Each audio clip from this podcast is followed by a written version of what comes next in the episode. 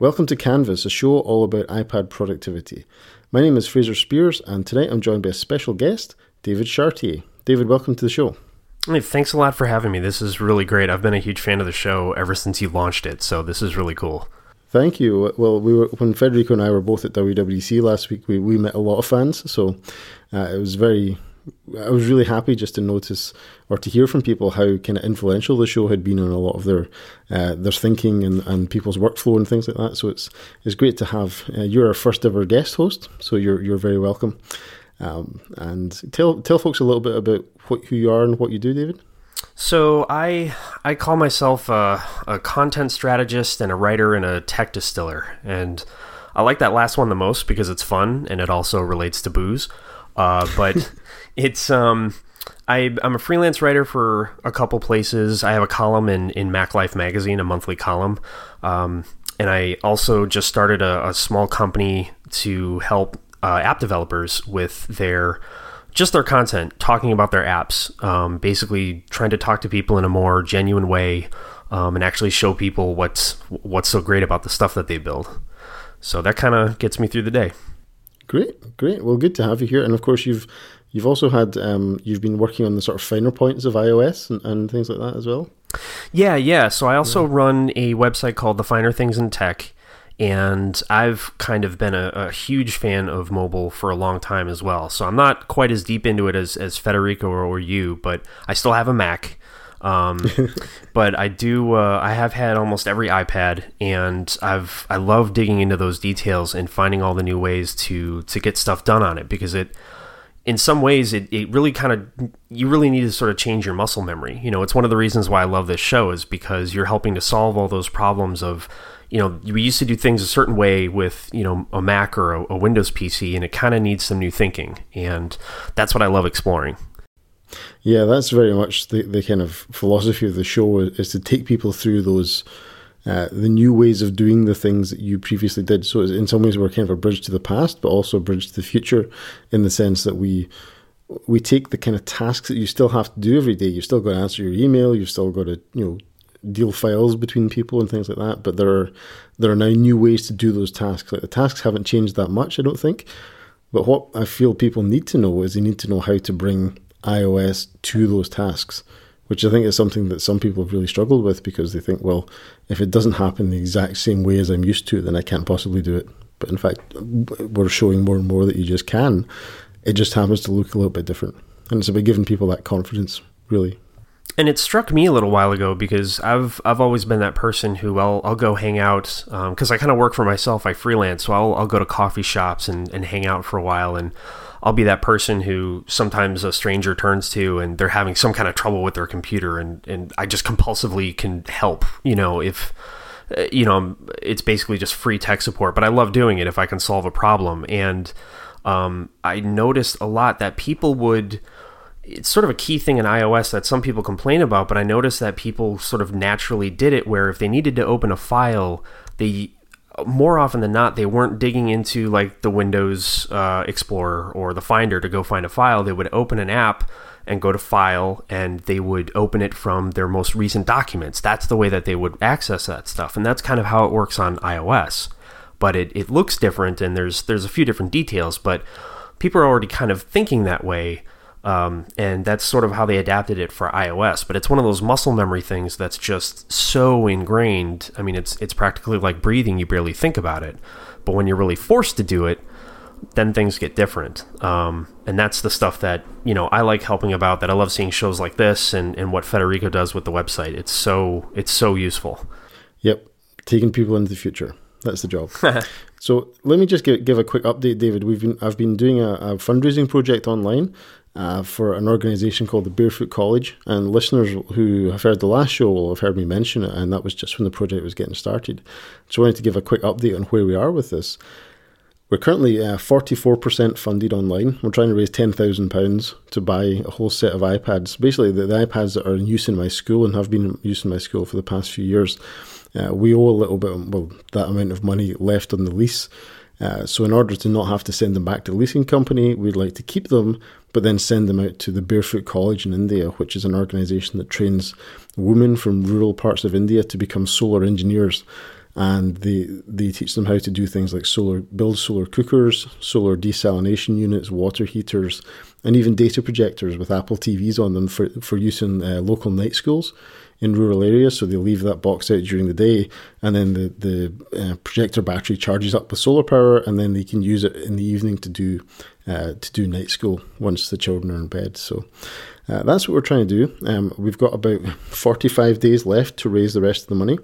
Uh, we've since we started, we've also had a couple of offline donations which don't show up on the website, but overall the project is more than halfway there already in the first two weeks. So uh, it's going really well. And uh, if anybody out there would like to contribute to that project, uh, we'll have a link in the show notes for that. But if you go to crowdfunder.org.uk forward slash barefoot iPads, that's where you can donate to the project, and we'd really appreciate any, uh, any and all help, even if that's just tweeting about it rather than donating. Uh, the more people who can find out about it, the more chance of uh, a number of donations that gets us over that line. So that's where we're at with that project. First of all, that project sounds amazing in all sorts of ways, uh, and I kind of feel bad for missing it until now. I don't know how I haven't seen this. Um, but as far as that as a crowdfunding platform, you have 45 days left. Is this sort of like a Kickstarter or GoFundMe thing? Like, it's kind of it's kind of like that, except in this case, uh, however much money we raise by the deadline is how much money we'll get for the project. So even if we get say 80% or 85%, um, we'll still get all that money. Uh, and then what we can, we also think we can do is that uh, the Barefoot College themselves have got a number of pledged donors who haven't donated yet, and they're hoping to be able to call those in as well to get the project over the line. So I think all in all, we're in really good shape to make the project happen. It's just a matter of you know how well we can do for them, uh, as much as whether or not the project will happen. So the donations will happen anyway, regardless. But uh, we'd ideally we'd like to make that, and then we could use those other donations that Barefoot have to help us with logistical costs and uh, obviously transport from here to India and so on. So that's that's interesting, actually. Not to turn this into a show about crowdfunding, but uh, I've always thought that was kind of curious that I'm mostly familiar with like Kickstarter projects, and it's it's very much uh, an all or nothing thing. Like if we get all the mm-hmm. funding, we get to do it. If we don't, everything falls apart. And that always seemed like a weird a weird line to draw. You know, like why wouldn't it be? It'd be great to have that option to say, you know, if if we don't get all the way, fine, we'll get whatever money that we do are able to raise, and we can still do something with that. So I'm that's really cool. Is that sort of a native thing of the platform that you're using? Like that's just how it works. Yeah, crowd crowdfunder actually has both options. You, you can have a, a, a, target goal just like Kickstarter, or the the mode that I've used is called flexible funding because I knew that Barefoot had additional sources of, of donations as well. So I thought, well, if I can do eighty percent of that project and they can find the other twenty percent, that would be great. And even if we fall very far short and we, we can't get to the ten thousand that we need to buy this set of iPads, what we'll do is we'll we'll buy as many iPads as we can from either brand new ones from retail or we'll get other equipment that's useful to Barefoot, or even just make a, a money donation directly to them, uh, and they'll they'll benefit either way. But ideally, we'd like to get this set of iPads because it's a it's not often you get an opportunity to buy at such a low cost a consistent set of supported devices because an organisation like Barefoot very often they're sort of living hand to mouth with ones and twos of, of very inconsistent sets of old equipment. So in a lot of cases, they're still using iPad 1, uh, which in many cases the battery is very weak now and things like that. Whereas these devices, okay, they've been used in a school for three years, but they will they will run iOS 10. They will um, they they charge correctly. They're they're all mostly in pretty good condition, and we're hoping to get a couple repaired before we send them as well. So. Uh, it, it's a much better kind of management experience for them because they don't have that mu- that many staff is more more of a benefit to them than you would think just to have a consistent set that doesn't take a lot of time to administer as well. Uh, so that's that's to their benefit too. Well, good luck with that because that sounds fantastic. I'm I'm gonna go check out the campaign too myself. So and and that was not a paid sponsorship thing, by the way. anybody, I I actually meant that. Yeah. Um, so speaking of iOS 10, how do you feel about uh, the events of last week, WWDC? I'm I'm really excited. Uh, I should probably um, note that I'm I'm not a developer. I, I can't write code, but because I've been working in this industry so long, I've I can follow along usually with a lot of what's going on, mm-hmm. and I see a lot of excitement around what Apple announced, and, and personally, I really like seeing what they did. Um, I saw someone call it the the common sense release, mm-hmm. which which makes a lot of sense. Um, I'm not one of those people who needs everything to be like a whiz bang, amazing. You know, they've broken all the rules and it's been incredibly innovative. But it's sometimes it's just the little details. Like I was watching someone point out a few um, new features where if you're uh, in iOS 10, if your phone is paired with your car um, for like directions and stuff, and then you get somewhere, you turn the car off and park, Maps will now record where you parked. Oh, very nice. You know, and so I mean, that's nothing. You know, that's not going to be a headline all by itself or anything. But like, that's just a great idea. Like, that just makes sense. You know, why wouldn't that show up like three releases ago? Um, so that kind of stuff that gets me excited, you know, especially running a site like Finer Things in Tech. Like sometimes I love just those little details. Sometimes they take the longest, but they're it's just great little stuff. Um, but I, I haven't actually started using it yet myself. I have decided lately that I want to wait for the public betas. So yeah, I, am being very conservative too. I mean, I, given that my my entire computing infrastructure is uh, mostly composed of these two, I, this iPad and this iPhone that are sitting in front of me right now. I've decided to. There's no way these devices are running a, a, at least not an early beta version. Maybe the public beta version, yeah, but yeah, but certainly not developer beta one at this at this time. You know, uh, but, actually, on that note, one thing of uh, I thought is kind of funny that we haven't I haven't really seen much of yet. At least is you know, back in the Mac days, let's skip back before iOS showed up. People, it'd be pretty normal for people to have, you know, like their home iMac and then their MacBook that they take mm-hmm. running around with them. And when beta stuff showed up, maybe you put it on the iMac or the laptop, whichever one was less crucial to your, you know, working environment. Mm-hmm. You know, do you think people are going to start getting like their their main iPad, so to speak, like maybe a 12 inch, and then their to go iPad, you know, a mini or a regular one, and then now you can start messing around with the developer beta, and it doesn't matter if your if your device blows up. Yeah, there's definitely some crazy people out there running a, a two iPad lifestyle. Uh, some of them might even be on this podcast network. I couldn't comment.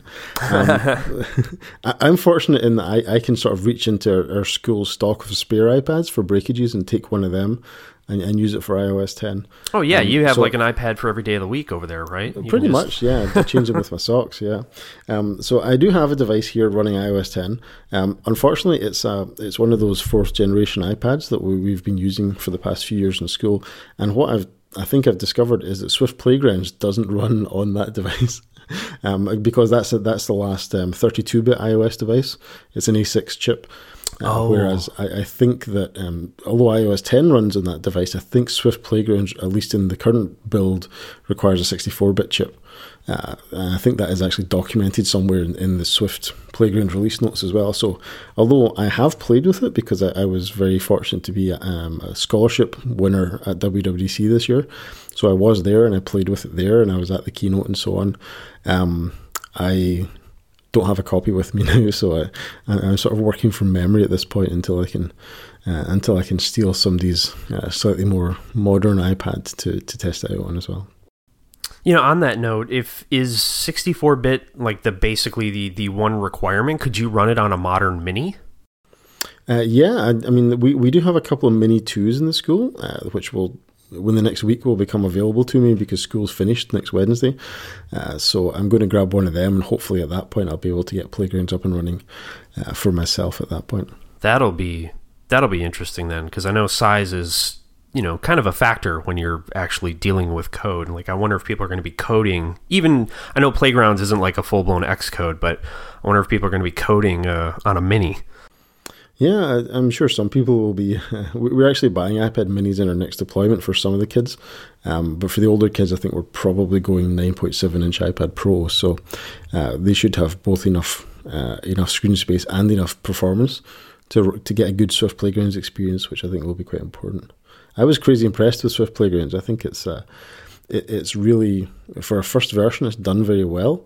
The content they've produced looks really good as well. And what I was most pleased about was that Swift Playgrounds is effectively a, it's not exactly an Xcode for iOS because it doesn't have uh, a lot of the kind of build stuff. You know, you know, you can't emit an app from Swift Playgrounds, but you can program against almost all of the iOS APIs. Uh, and in one of the sessions, the, the session about creating content for Swift Playgrounds, one of the one of the demonstrations they did was they they showed an iPad controlling a Sphero robot by over Bluetooth.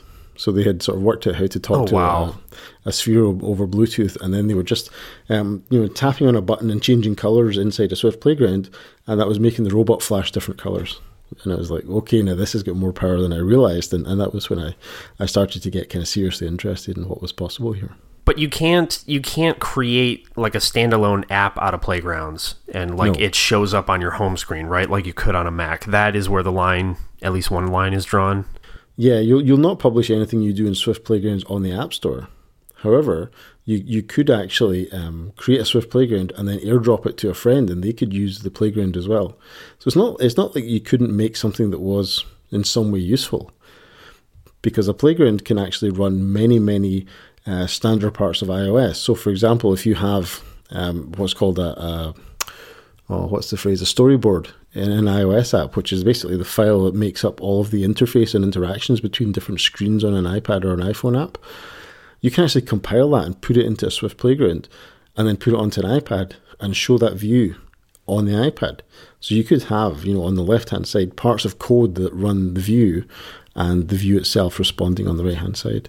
So I can think of some cool projects to do with that kind of thing. I know, I know. My my wife is uh, probably thinking along the same lines because she runs a company called Mobile Makers Academy, um, and when when Playgrounds was announced, she was just over the moon about it because what they do is just very briefly, um, they started as as a iOS boot camp, like a lot of these dev boot camps that have showed up. You go there for a few weeks, you learn iOS, you can you can become a developer, and now they're focusing on high schools entirely because they will take their curriculum into a high school and train teachers who might not have CS degrees. And now those teachers can teach dozens or hundreds of kids uh, how to get started with iOS development. Uh, and they've been working with a lot of schools. Schools will approach them and say, We really want to get this curriculum into our school, but we only have iPads because you know school budgets aren't always the most uh, the largest thing you're going to run into and to save some money they instead of going with macs they went with ipads. And they that kind of kneecapped what they could do with with that curriculum. And so when that was announced i mean that's just going to open so many doors for so many schools that my wife has talked to um, especially schools in that aren't in in different areas of of cities where um, uh, they don't have access to the type of resources that everyone else does. And uh, there's a lot of kids that have been itching to start doing this stuff, and now they can get their hands on on at least on the start of it. You know, I mean, they- they're probably going to still going to have to graduate to a Mac at least right now with our current resources, but this is going to open a lot of doors. Yeah, I was I was pleased to see you know, Apple had have done their own content as well. Um, so and the reason for that is is very much that there just aren't enough teachers in the world who know how to program to an acceptable level that they could teach all the children who want to learn. Um, you know, what do you call a teacher who can program is usually an ex-teacher in within a couple of years. uh, so. Uh, that's in some ways that's kind of one of the risks of training teachers how to program is that you eventually end up seeing them leave teaching for for uh, three times their salary in the tech sector. Um, but yeah, I think it's and there's clearly a very big push inside Apple to make this a thing. You know, so it's not just like you know they've dumped out a program that can write code on the iPad and that's it. They're following it up with support from the education team, content, iBooks for teachers and for students. You know, so all all of this, everything that comes under the everyone can code umbrella. Uh, Swift Playgrounds is part of that, but there's certainly other parts to do to do with it as well. So it's interesting to see how that will go. I think it's it's set to be an interesting couple of years for for Swift and Playgrounds together. Absolutely. So we, David, we should probably actually start the show at this point. I think. Yeah, um, yeah. uh, we, we should tell people some new ideas for iOS. And um, I, I told Federico what what the uh, title for the show was today, and, and he said, "I want to do that one." Um, so we're, we're going to take it off him. But uh, the title for the show is um, "Making iOS into Weird Things." Uh, which I think is going to be a, a very fun topic to discuss.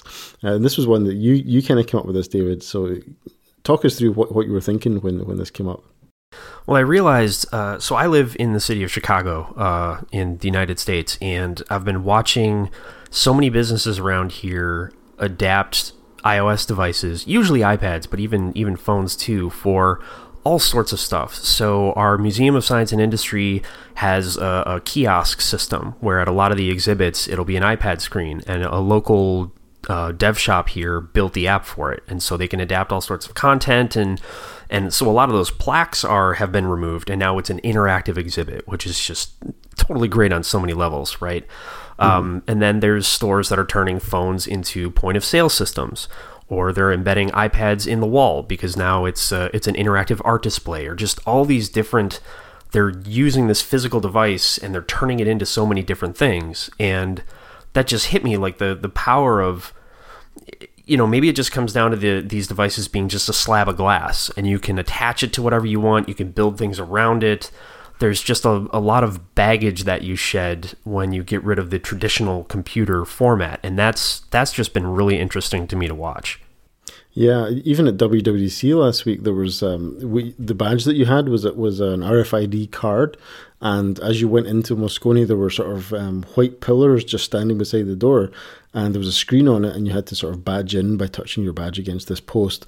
And what was embedded there was actually just an iPad, and it would just it would pull hmm. your name off the RFID tag, and it would say "Hello, Fraser," and you could walk into the conference. So even there, Apple Apple are embedding iPads into the physical infrastructure, and of course they do that in their stores as well, with their their point of sale information systems. And you, and nowadays you see uh, you see people in the stores walking about with an iPhone with a chip and pin reader on the back that lets you lets you check out as well.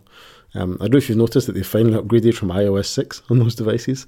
In our local Apple store, they are now using, um, I think it's iPhone 6S. Oh, yeah, um, yeah. yeah. I, I still remember very early on, I think their very early handheld systems were like Windows CE or something, or a, or an old Palm OS.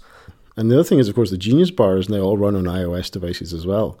In the oh, early wow. days of, of, Genius Bar, it was you know they had Mac laptops on stands behind the bar, and now every Genius just carries an iPad and they pull out a Mac if they need to do some diagnostics or something. But even that's starting to become remote as well. Because I recently had a battery issue with my phone, and what they did was they went into uh, they would set up a session somewhere in the cloud, and then they go into the diagnostics on the phone, and they would just run a thing built into iOS and send it to the cloud, and then look at it on their iPad rather than plugging it into a Mac with a cable and then doing something. Uh, so all of that's starting to become slabs of glass as well. So yeah, we're going to make iOS into some weird things tonight. So let's dig in, uh, and I want to talk first about that kiosk idea that you were telling me about there with the uh, the museum in Chicago. Uh, that's certainly something that we've seen done in other places as well. And I mean, how would we build this? You know, uh, do you know you've you talked about there being custom apps for that? That's one way to do it. Um, another way to do it, which is one we've done in school, is we've used uh, Keynote for that. And you can do this either as a, as a kind of looping presentation in Keynote, or you can also do it using uh, an interactive hyperlinks feature where you can make any object on a Keynote slide be a button that jumps you to another Keynote slide. So you can use buttons to kind of build out uh, it's a uh, choose your own adventure hypercard. Yeah, sort of choose your own adventure kind of thing. Huh. Um, we've actually done that as a project in school with kids to imagine you're making a museum kiosk and then just take a topic and break it down and, and turn it into turn it into a live kiosk. And there's some cool features in iOS that make this really powerful. You know, one of them is uh, if you're doing just a one-off thing, there's a, a feature called guided access, which is I don't have you used guided access for anything, David? No, actually, I was really excited to hear about this from you. Guided access is something that is quite commonly known about in schools because what it does is it limits the user uh, to only being in one particular app and it, you can use it to disable both parts of the screen or indeed the whole screen if you want to. You can completely disable the touchscreen. Uh, you can disable the home button, the sleep wake button, the volume buttons. You can prevent the keyboard from coming up. Um, you can uh, you can also stop rotation from happening, so you can keep it locked in landscape or portrait mode, whatever suits your application. And basically, it's an accessibility setting, so it is often described as something that you would use for students who have special needs uh, and need to be kind of focused into one application at a time. Uh, and you can set it up so that all you do is you triple click the home button and what you see is, is that the iPad screen sort of shrinks down about a quarter inch from the from its normal size, and additional controls come up around around the screen. And this is where you can turn on and off certain things like these buttons that I talked about, or the touch screen and so on. But one of the cool things you can do with this is you can actually draw with your finger, like a circle or a square or a triangle, any shape you want, on an area of the screen. So if you want the user to be able to touch some things but not other things, what you can do is you can disable a part of the screen and that bit gets disabled, but the rest of it works fine. Oh wow! we actually use this in school for exams. So in, in, in, when students are writing, say, an English exam, what we'll do is we'll give them pages, uh, we'll lock them into guided access, and we also have um, uh, we disable a wee space over one of the buttons so that they can't turn on spell checking inside the program. Ah. So they can't they can't open up that button menu to go and change that, um, and they also can't get back out to any other app either. So it's uh, guided access is a fe- just a built-in feature of every iOS device and has been for a long time. I think it came out maybe in iOS six. I think was when we first started using it. Um, and it's, it's something that's really good to know about. It's also really good if you just have kids and you want to give them a game to play on your phone, but you don't want them to get into your email or something. You just triple click that home button and hand it over. I'm actually kind of curious about how this works because we're all very much trained on how these screens work, and we've been taught that we can usually touch and scroll just about anywhere on the screen. Do people react well to that when there's part of the screen that's just literally not listening to them anymore?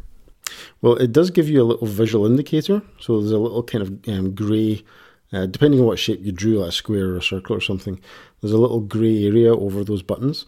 So what we've done for students that are, are, used to that is we, we give them practice tests just to say, well, here's what your iPad is going to be like inside the exam, um, and this is why this is why these buttons don't work, and they they kind of understand that, and we have a sort of checklist that we use to say we've turned all these things on, so that we we can sort of show that.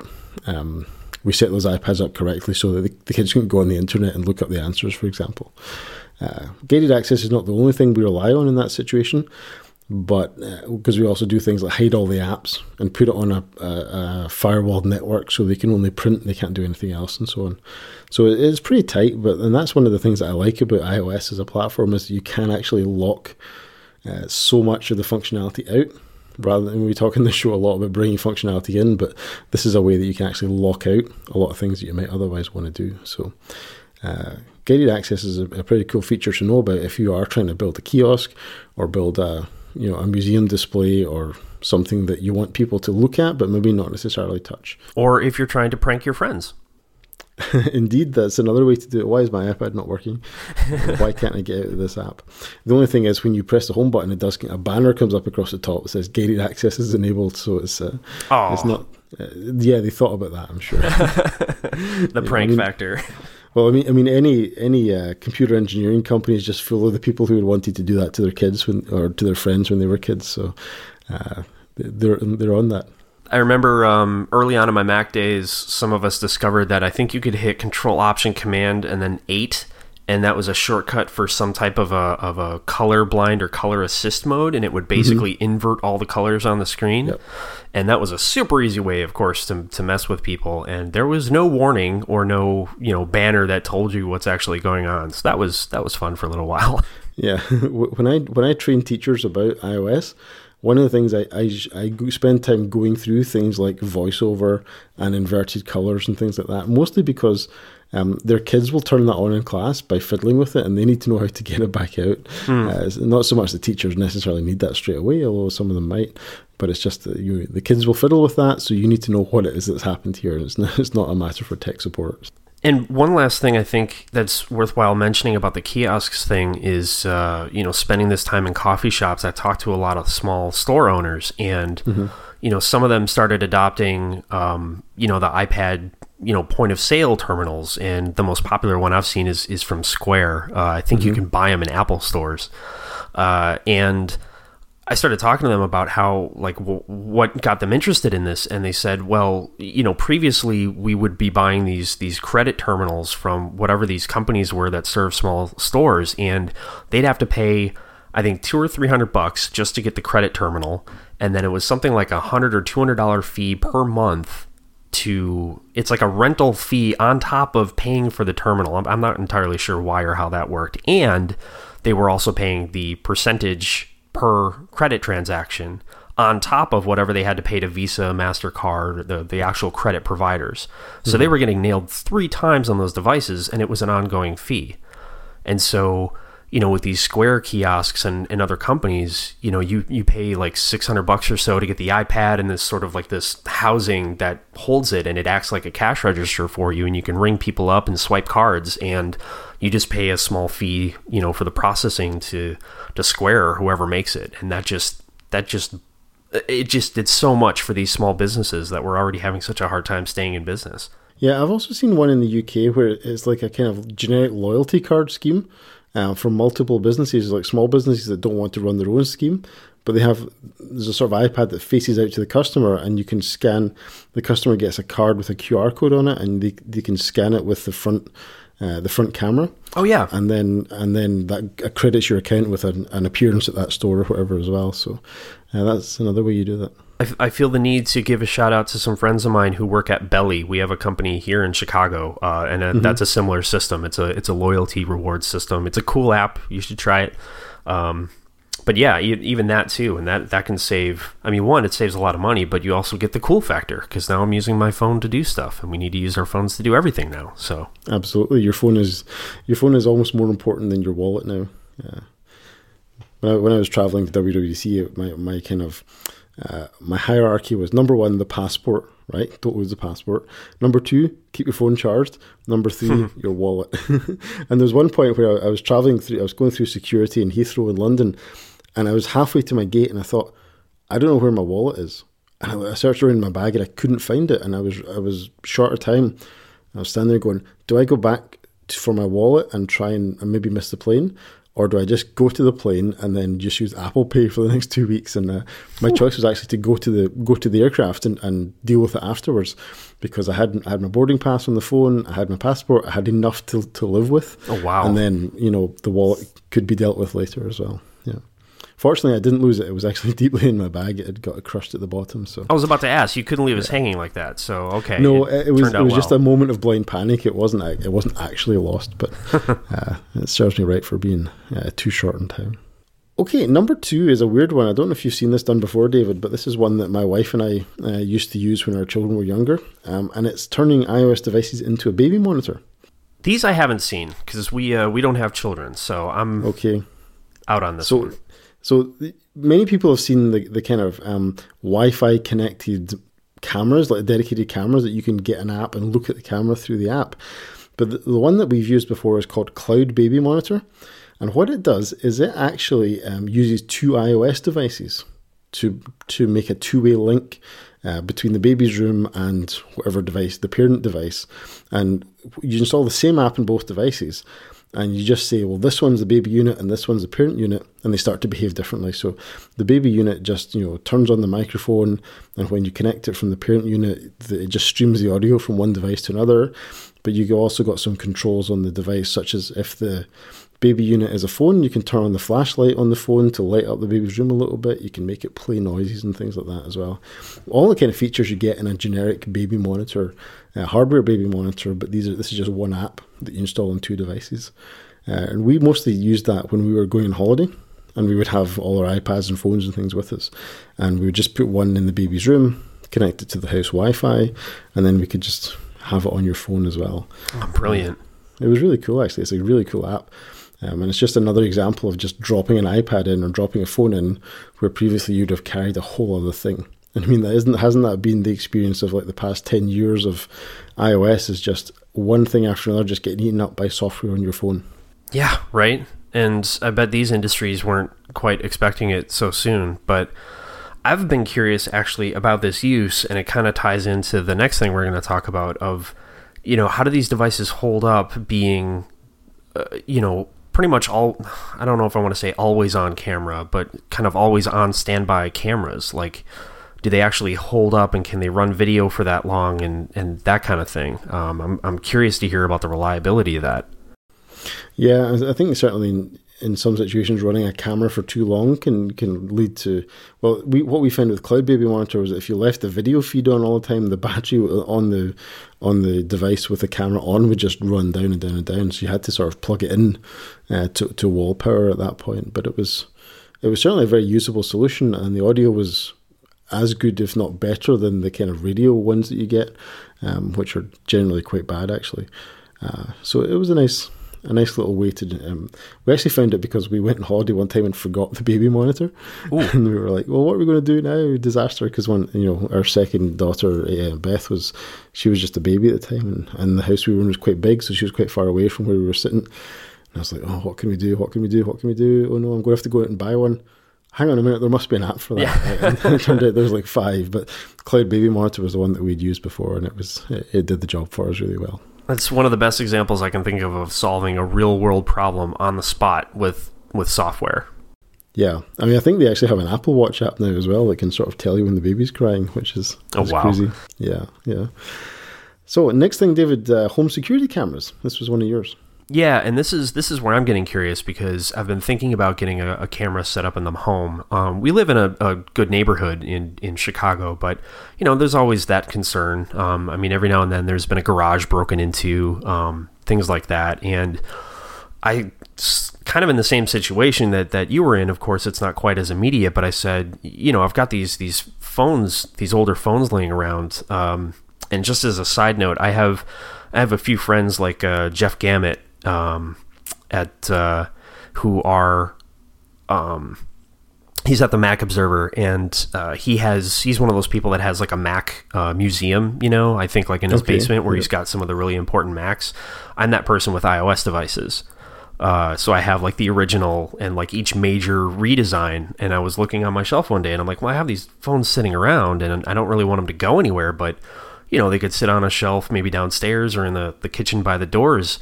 And so mm-hmm. I started looking into what solutions there were for that. And the one that I found was there's a few of them, of course, but the one I found is called Many Things. And I haven't set it up yet. This is fairly recent for me, but I've been really curious to hear kind of in the baby monitor situation, you know, how do these things hold up being used as you know, it's not quite a camera that's running 24 7, but it, it could be, you know, and for certain periods of time, it could be running for an extended period of time you mm-hmm. know, longer than your typical home video or anything. And um, that part I haven't gotten into researching much yet, but I don't know if that's, you know, one of the situations that Apple is necessarily designing these things for. So I'm curious. Yeah, that would be interesting. If anybody has any feedback on that, if anybody's used these things over a longer period, I'd like to hear about that, and we could maybe follow up in a later show on that. But yeah, it's another example of just the sensors built into these devices. You know, you, some of these apps have features where you can you can they're listening, but they don't turn the camera on until they hear a sound or something like that, um, or they're vibrated in some way, things like that. So uh, all of those sensors kind of work together to to build a, a, a, fairly rich thing that's probably more powerful, if you like, than some of the the standalone cameras that you could get out there as well. And of course, there's there's advantages and disadvantages here. Like if you get an actual camera system from you know, there's a lot of these Internet of Things companies springing up. Mm-hmm. Uh, their names don't come to mind at the moment, but you know, some of the more advanced cameras that are built to be baby monitors, example. drop, yeah, Dropcam. Mm-hmm. Um, you know, some of them can swivel. Some of them have different lenses for you know night vision. Uh, some of them might have better sensors for like when pets move around. I know that's that's kind of like a challenge for a lot of them right now. Is you know making sure your pets don't send up a red flag. When um, the Roomba kicks off in the middle of the night, yeah, yeah, yeah. Um, but it's it's definitely another way to, to repurpose, you know, like an older device instead of spending a lot of money on a new system. Uh, next thing is dedicated Netflix device. This was another one that you had popped onto the list, David. Yeah, it's. I find it I mean, it's probably fairly basic at this point because some people, you know, run out and, and pick up, uh, you know, like the Amazon $50 tablet just so their kids can mm-hmm. watch Netflix. But I find it fascinating that a lot of people are, are growing up or switching to watching, you know, consuming most of their video content on these tiny little screens. Um, mm-hmm. And like my nephew, he almost never watches anything on TV anymore. He's not even that interested in it uh, unless it's on his his little iPad Mini that his parents gave him. Um, and I remember at the the onset of this stuff when like the iTunes store started selling uh, videos and whatnot, and then the iPhone came out. I think it was uh, I looked it up here. I think it was David Lynch who was was one of those directors who mm-hmm. came out and he was really uh, negative about it. He just I think he said something like no one is going to want to watch a, a movie on a phone because that's just that's not what they were made for and that's what they're that's not how you experience them et cetera et cetera. And it was this old culture clashing mm-hmm. with the new. And now there's people growing up entirely on these things. They might not even have an hd tv or think about having one. Yeah, well, I mean, didn't Steve Jobs himself insist that nobody wanted to watch a two-inch uh, video, and uh, at least until the very day in which Apple had a two-inch video player, and, right? And after that, it was, of course, a fait accompli, wasn't it? Yeah, I had one of those too, and I'll admit it wasn't great watching video on those. On the phone, yes, but the little two-inch iPod screen, not so much. Yeah, but we, we kind of love we loved the achievement of it, I suppose, as much as anything, didn't we? Uh, one of the things that just sort of comes to mind when we're talking about that kind of idea is um, um, how much YouTube, and this is something I kind of bang on all the time about, but how much YouTube is a learning tool now. Um, and one of the ways I see this done is when my daughters or my wife are cooking in the kitchen, they love to bake and, and make really complicated cakes and things. Mm. What they'll often do is they'll take an iPad into the kitchen and they'll just play and pause a YouTube video um, while they're working. So we have this thing in our kitchen, which is a kind of, it's like a bracket that hangs down from the shelf above the worktop, mm-hmm. and, and it has a, a two sided iPad bracket, and you can just sit your iPad in there and clamp it down, so that it's it doesn't take up space on the worktop surface, but it hangs sort of at eye level. And uh, something they've done sometimes when they're being particularly messy is you actually wrap the iPad in cling film. Um, I'm not sure what the American term for cling film is. Is it saran wrap or something like that? Yeah, um, yeah. The, the clear stuff that you use to wrap up sandwiches or mm-hmm. whatever. Um, and you can still you can still use the uh, touchscreen through it, and it keeps the iPad clean, but you can still touch it with your dirty baking hands or wherever. Um, so, and that's another way that we've that we've used brought video and, and turned this thing into a sort of uh, it's almost like the Hitchhiker's Guide to the Galaxy or something, you know, just sitting there telling you what to do um, uh, while while you do something that's perhaps hands free. And that's actually perfect because this is one thing I remembered I wanted to bring up, but I forgot to put it in the notes here. But I'm kind of in that same bucket. I'm teaching myself how to how to cook, and I have to do that same thing. I look a recipe up on my iPad in like Epicurious or something, mm-hmm. and I mm-hmm. bring it into the kitchen, and my hands are a mess. And that was one thing I finally ran into. Like, there's got to be a way to solve this problem. And the first thing that came to my mind was trying to find some kind of like cooking friendly case, you know, that I could use it through the screen. I didn't even think mm-hmm. of using saran wrap. That's brilliant. Yeah, we, we've done that in school a couple of times as well when we're, we're painting and there's iPads around and things. So we'll just, um, some people I've seen also just put it into a clear plastic bag. Uh, if you're not using a case or something, the, the bags are about the right size. Uh, a Ziploc bag or something, and you can just stand it up and touch it through that as well. So, David, I'm going to take a pause just now uh, and tell folks about our sponsor for this show, if that's okay. Absolutely. Um, we have got a, a, first a new sponsor for the show, not our first sponsor, but a new sponsor. So it's their first time on the show, and it's a company you may have heard of called MartianCraft, and, and MartianCraft is a, a a bespoke iOS developer company, and they are behind some of the most prominent software on the App Store. I've met some of the guys that work there, and they are they are a crack team. Um, but what you might not know about MartianCraft is they also offer a wide variety of training. Like you were saying, David, about um, boot camps earlier on, MartianCraft have got classes to accommodate everyone from entry level to senior iOS developers that are looking to amplify their skills or improve collaborative problem solving or anything around about iOS development. Fortune 500 companies rely on MartianCraft to make their teams and their software better. And you can find out for yourself why they are the right choice for your company by going to martiancraft.com slash training to learn more. We'll also have a link to that in the show notes, and our thanks to MartianCraft for sponsoring Canvas this week. So, David, let's push on here. Uh, time is running on, and we have many more things to talk about. Uh, next idea is uh, data collection. And there's a couple of things that we've done in school with this, and one of them is uh, the sort of the neglected stepchild of the of the iWork family numbers um, is actually has a really interesting mode in iOS. So if you're ever doing a survey or something like that, or you just need to collect information from people, you can actually do a kind of basic form in numbers that connects to a spreadsheet table inside numbers, and you, what you get on your iPad is basically a sort of singular form like a database record, and you can fill it out. And then there's a button at the bottom that says something like new new record or something. And then every time you hit that button, that creates a new record in your spreadsheet, a new row in your spreadsheet with the information that you've collected. So this is something you can actually use to make collect information about anything you want. Just pop it all in there, and then uh, you end up with a spreadsheet of data. It's kind of like a standalone version of Google Forms, if you like. I don't know what this says about me, but the first thing that popped into my head, because this is really interesting to me, is uh, we have parties with friends a lot. Um, I work on a small side company with uh, a few developer friends of mine, and we're tinkering with, they're tinkering with making some apps, and I'm helping them out with stuff. And, you know, at these parties or these, these uh, meetups, uh, we always have to order food for everybody and it's always a chore. Like, what should we get this time? Who wants what on what, et cetera, et cetera. We've all been through this. Like the, the first use for that is is you could build a form for like what we're gonna get for lunch today. And now you can like put in what you actually want to eat, and nobody has to sign up for a service. Nobody has to send emails around. You can just pass around a phone or something. Yep, there you go. That, that's quite a fun way to do that. Um, I remember back in the early days of the App Store, there actually was a dedicated app for taking a tea order in an office. I can't. Oh, I sure. I could remember the name of it, but it was it was an app where you could say, you know, uh, it was like a sort of tally counter, but it was milk and sugar, and you know, one sugar, no milk, and so on. Uh, which I thought was a, a very specific use case, but one that probably gets gets hit several times a day. So uh, that kind of data collection is something that can be pretty useful too. But then we also have uh, like actual event, like check in, you know, like attendee registration and such for this type of use.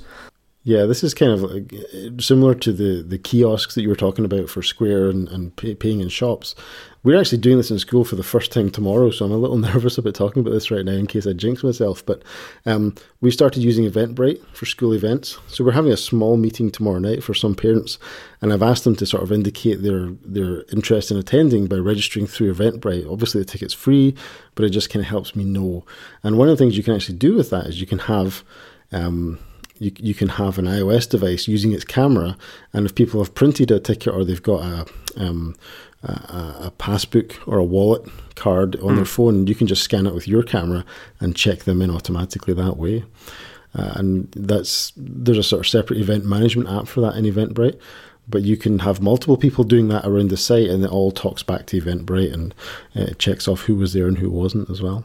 You know, this is one place where, um, one of the many places where I'm kind of surprised that Apple hasn't opened up uh, the NFC in in uh, I think it's the iPhone six and the 6s. I think those are the only ones that have had it.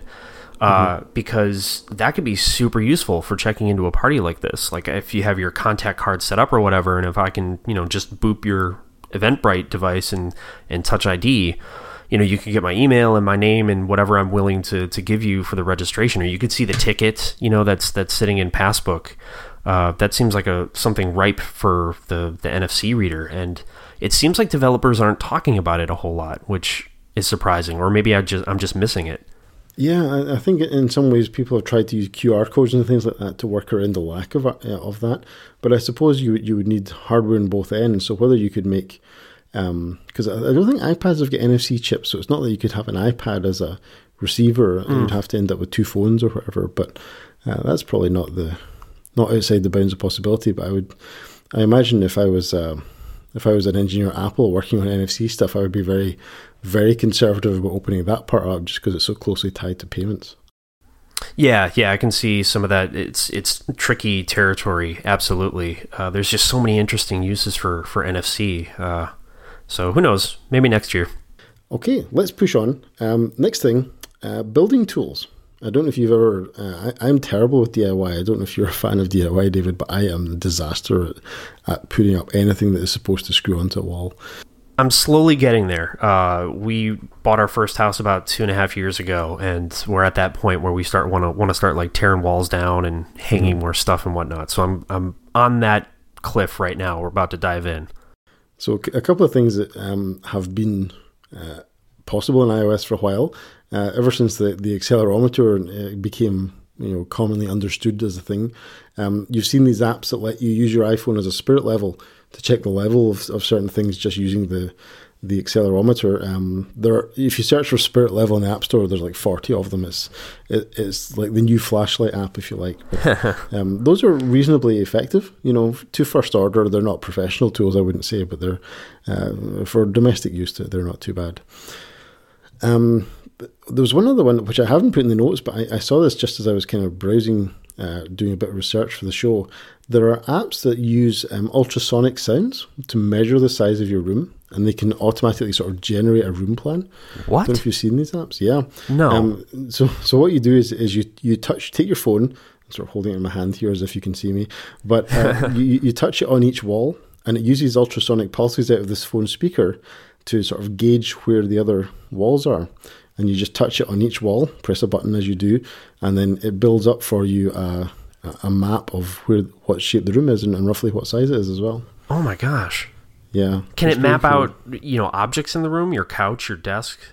Um, I'm not sure about that, but you can certainly say, you know, okay, uh, now I'm holding the phone on the window or the door, and it can put the windows and doors in at the right place as well. Okay.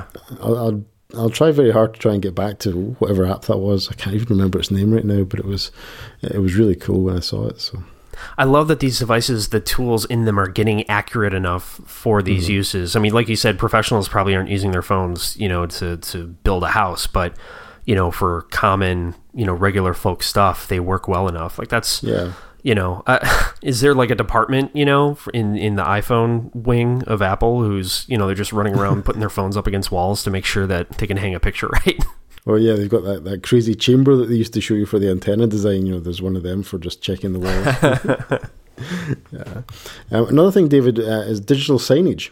I don't know if you've you've done very much with this. We haven't done very much at school, but it's something that I'm kind of hoping the Apple TV will eventually take over for us. But I've certainly seen some schools uh, in the UK and abroad uh, run digital signs from iOS devices. I know I've seen a few restaurants in t- around town uh, uh, use them for uh, the menu at the front of the, the restaurant. So instead of having the, the big menu like printed out in front, they'll just have an iPad embedded in a wall or something. Uh, also, just used to rotate art. I've seen. So I've been in a hallway. I'm trying to remember the building. Um, I'm bad with the building names in Chicago, but I remember a hallway uh, on the way to like a doctor's office or something, and there were iPads every, you know, maybe five or ten feet, and they were just rotating different types of art. And particularly with, I imagine if you were really rich, you know, iPad Pros all the way along with bigger art. Ooh. That would be very tempting. But of course, you can connect your iOS device to a bigger screen as well, um, and and run things that way as well. So. Uh, I'm curious about what could happen in the future with iOS that way. Uh, I suppose for most digital signage, it's kind of the same idea as if you were doing a kiosk. You look at things like guided access mode, self looping keynote files, and so on. But you could build something pretty nifty with that as well. Oh, sure. Next thing along my list is uh, a digital music stand, and this is something that I, I I play bass guitar in various groups and bands and things like that. And one of the things I love to do with this is to get our sheet music as a PDF and use my iPad in place of you know a big folder full of music. Uh, and this it has ever since I got the iPad Pro, this has been way better than before. Um, it was okay on the iPad, but you had to sit quite close, and my eyes aren't what they used to be, and so on. Um, but what's really cool about this is that some of the best apps, um, and my favorite one is called forScore. That's F O R S C O R E. Um, it supports uh, Bluetooth pedals for flipping your pages back and forward. There's a there's a thing called AirTurn, which is basically it's like two guitar pedals, if you like, connected to a Bluetooth receiver, and you can connect it to your iPad, and you can just sit there with your feet and just flip your music back and forward by pressing the forward and back foot pedals. Uh, it's one of the coolest things. I absolutely love it. You might have, have just solved the mystery of what I was going to bring up. Uh, I was with some friends at the top of the John Hancock building in Chicago, which I recommend over the Sears Tower, by the way, because Okay. you can get a drink up there. And the restaurant, I saw the piano player there was using an iPad for sheet music. And it was it was kind of far away so i couldn't see exactly what was happening on screen but there was some type of motion and the music would just uh, progress automatically for him like a page would flip i could i could tell that and i didn't understand how that was working or how he was doing that and that's probably it Yeah, they probably had something down on the floor there. I think some of the apps as well. If if you tell it roughly how um, how quickly the music plays, it can calculate for you when you'll need to turn the page, based on how many beats there are and how many bars you've got on the page and so on. But the, the probably the more basic interpretation is just these Bluetooth pedals, which are uh, they're really cool. Um, forScore is a really great app for this because uh, what it also has is it now has like really good integration with the Apple Pencil. So if you are using the iPad Pro and you know everybody else is using paper and pencil, so you've got to sort of keep up with them, and, and they won't sit and wait for you when the when the conductor says, you know, here's, a, a little change we're going to do. You have to be able to mark up your digital version as fast as everybody else can write in their paper version. oh sure Um, so in, early versions of forScore, you used to have to sort of go into an editing mode and choose a tool and things like that.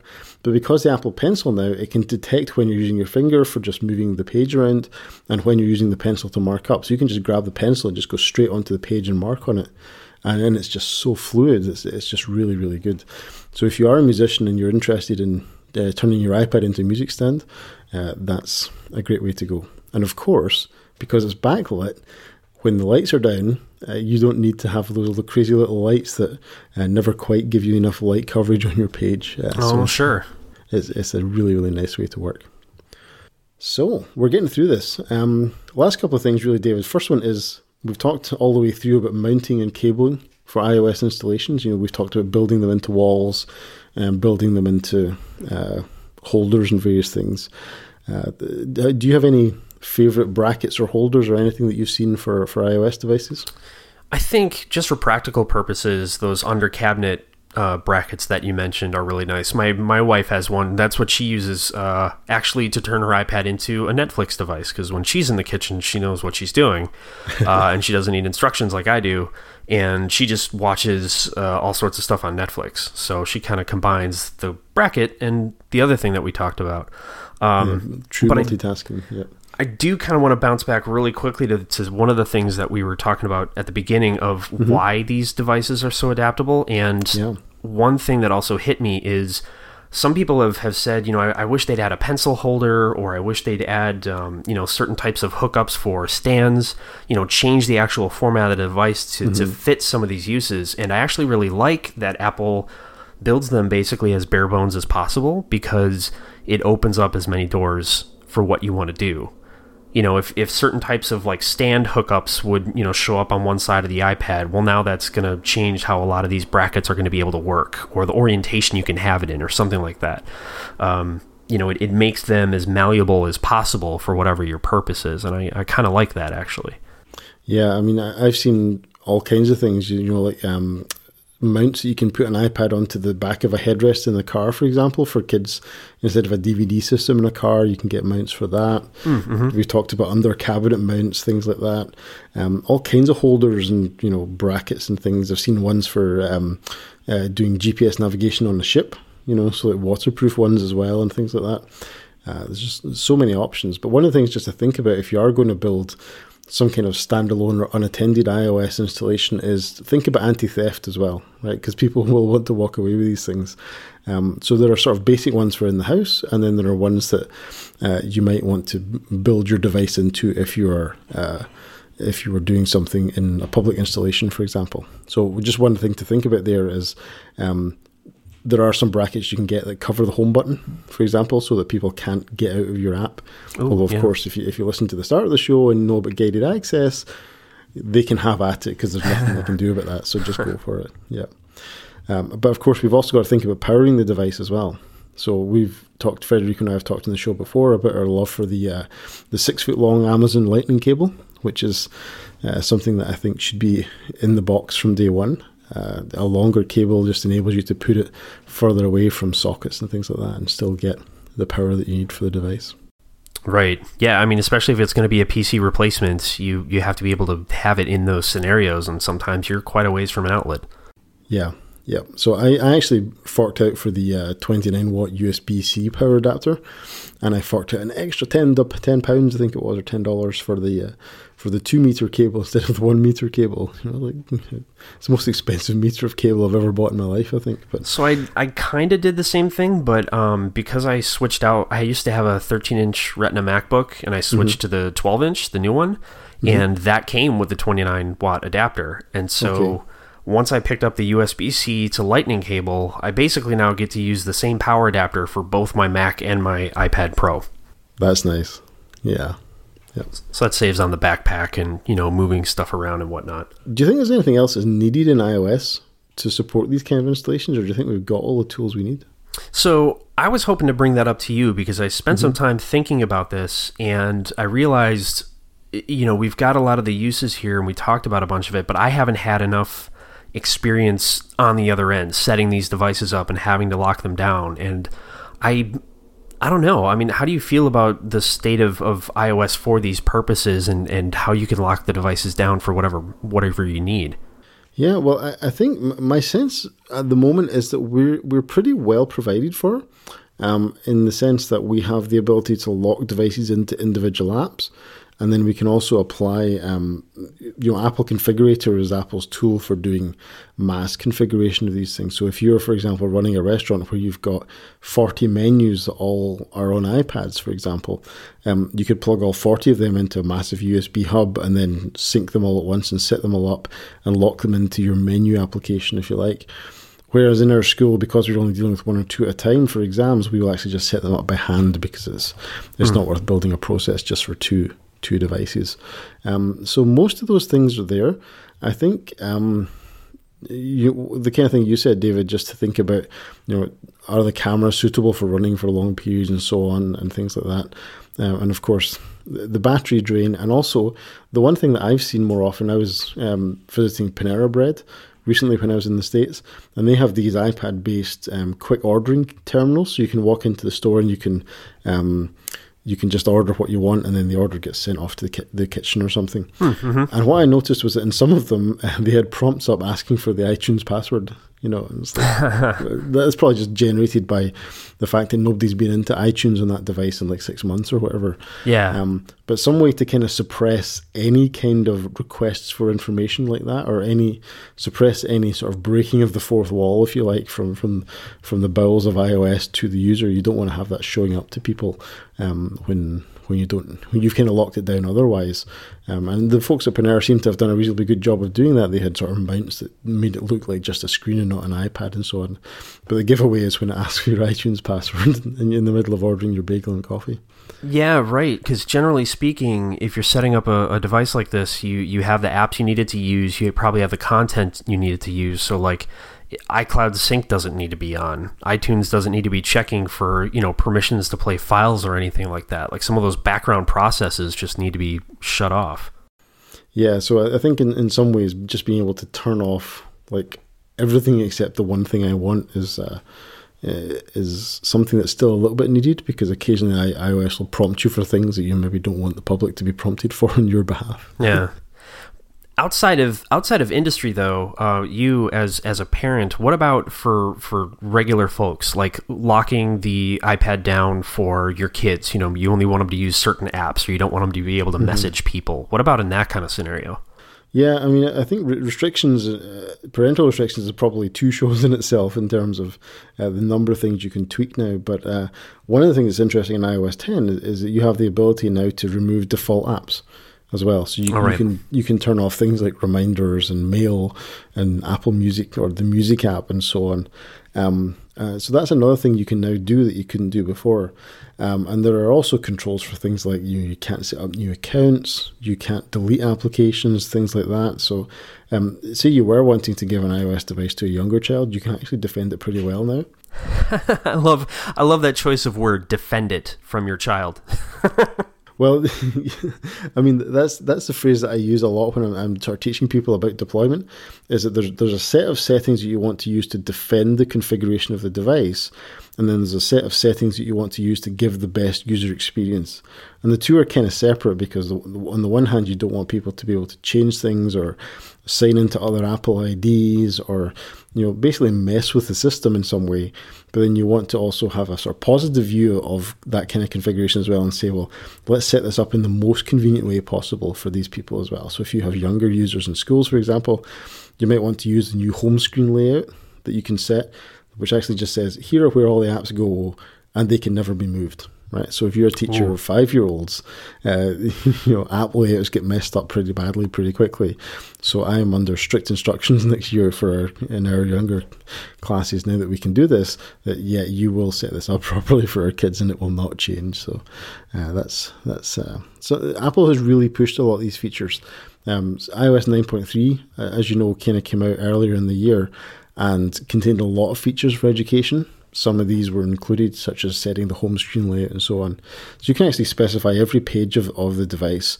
You can specify folders and what apps are in what folders, and you can specify what's in the dock and so on and so on. Um, and that's really uh, Apple's really stepped it up over the past six months. So I think we're in really good shape now. Um, but at the moment, a lot of those features kind of require that you have a systems administrator in place and a, a, device management server in place and all those kind of things, rather than just, oh, I can just flip this on for the kids. There's, there's a subset that you can, but some of the more powerful configurations require a bit more understanding than most casual users would have. So casual users could use a few more, just a couple more of the enterprise features, getting Yeah. liberated from the enterprise. Yeah, and in some ways you could say things like, you know, here I've set this up, now lock it, right? You know, so you, you put the apps where you want and just say, now don't let it change, you know, something like that. Whereas at the moment, because it's quite a, a new feature, you've got to sort of specify it as a kind of declarative list of where I want all these things to be, rather than just in a consumer way, just set it up how you want it and then lock it, and that would be it, you know. So those are some of the kind of things that could happen in the future, but, you know, compared to any other time in iOS history, we're in pretty great shape with some of this stuff. Well, that's that's really nice to see. It's it's great to see that Apple has has seen this this need and, and catered to it. That's great. I mean, I know it's it's been a it's been a decade of iOS almost, but uh, Yeah. it's they're an iterative company. You know, they they move. They what is the phrase? They measure tw- measure twice and cut once. You know, so Yeah. it's great to see that we're in a place like this. Yeah, and and you can see as as more and more of these devices roll out into the real world, you're starting to see more of these kind of things happening as well, because it's now possible to set up 50 iPod touches for a museum audio tour or something like that as well. Yeah. Um, we could talk all night about the different ways you could do this, but this has been a fascinating uh, little walk through some of the some of the weird ways you can put iOS into use for different things as well. So, yeah, if if Federico got this far, I, I, I must apologize to you, man. I'm, I'm sorry for taking your, your topic. I'm, I'm sure he'll have something else, you know, like yeah, it's probably got a pasta timer app or something that he will uh, drop on us next week as well. Um, so, David, tell people where they can find you online if they want to catch up more of your what you're working on. So uh, my personal website is chartier.land, and that's Okay. where you can kind of find a lot of the stuff that I'm working on. So I don't have to give you five different websites. Excellent. So that's one your one stop shop for everything, David. uh, there. Um, our show notes for this show are going to be at relay.fm slash canvas slash 13. And Federico will be back in two weeks' time and we'll be talking about another topic that helps you get the most out of iOS. Thanks for listening, everybody.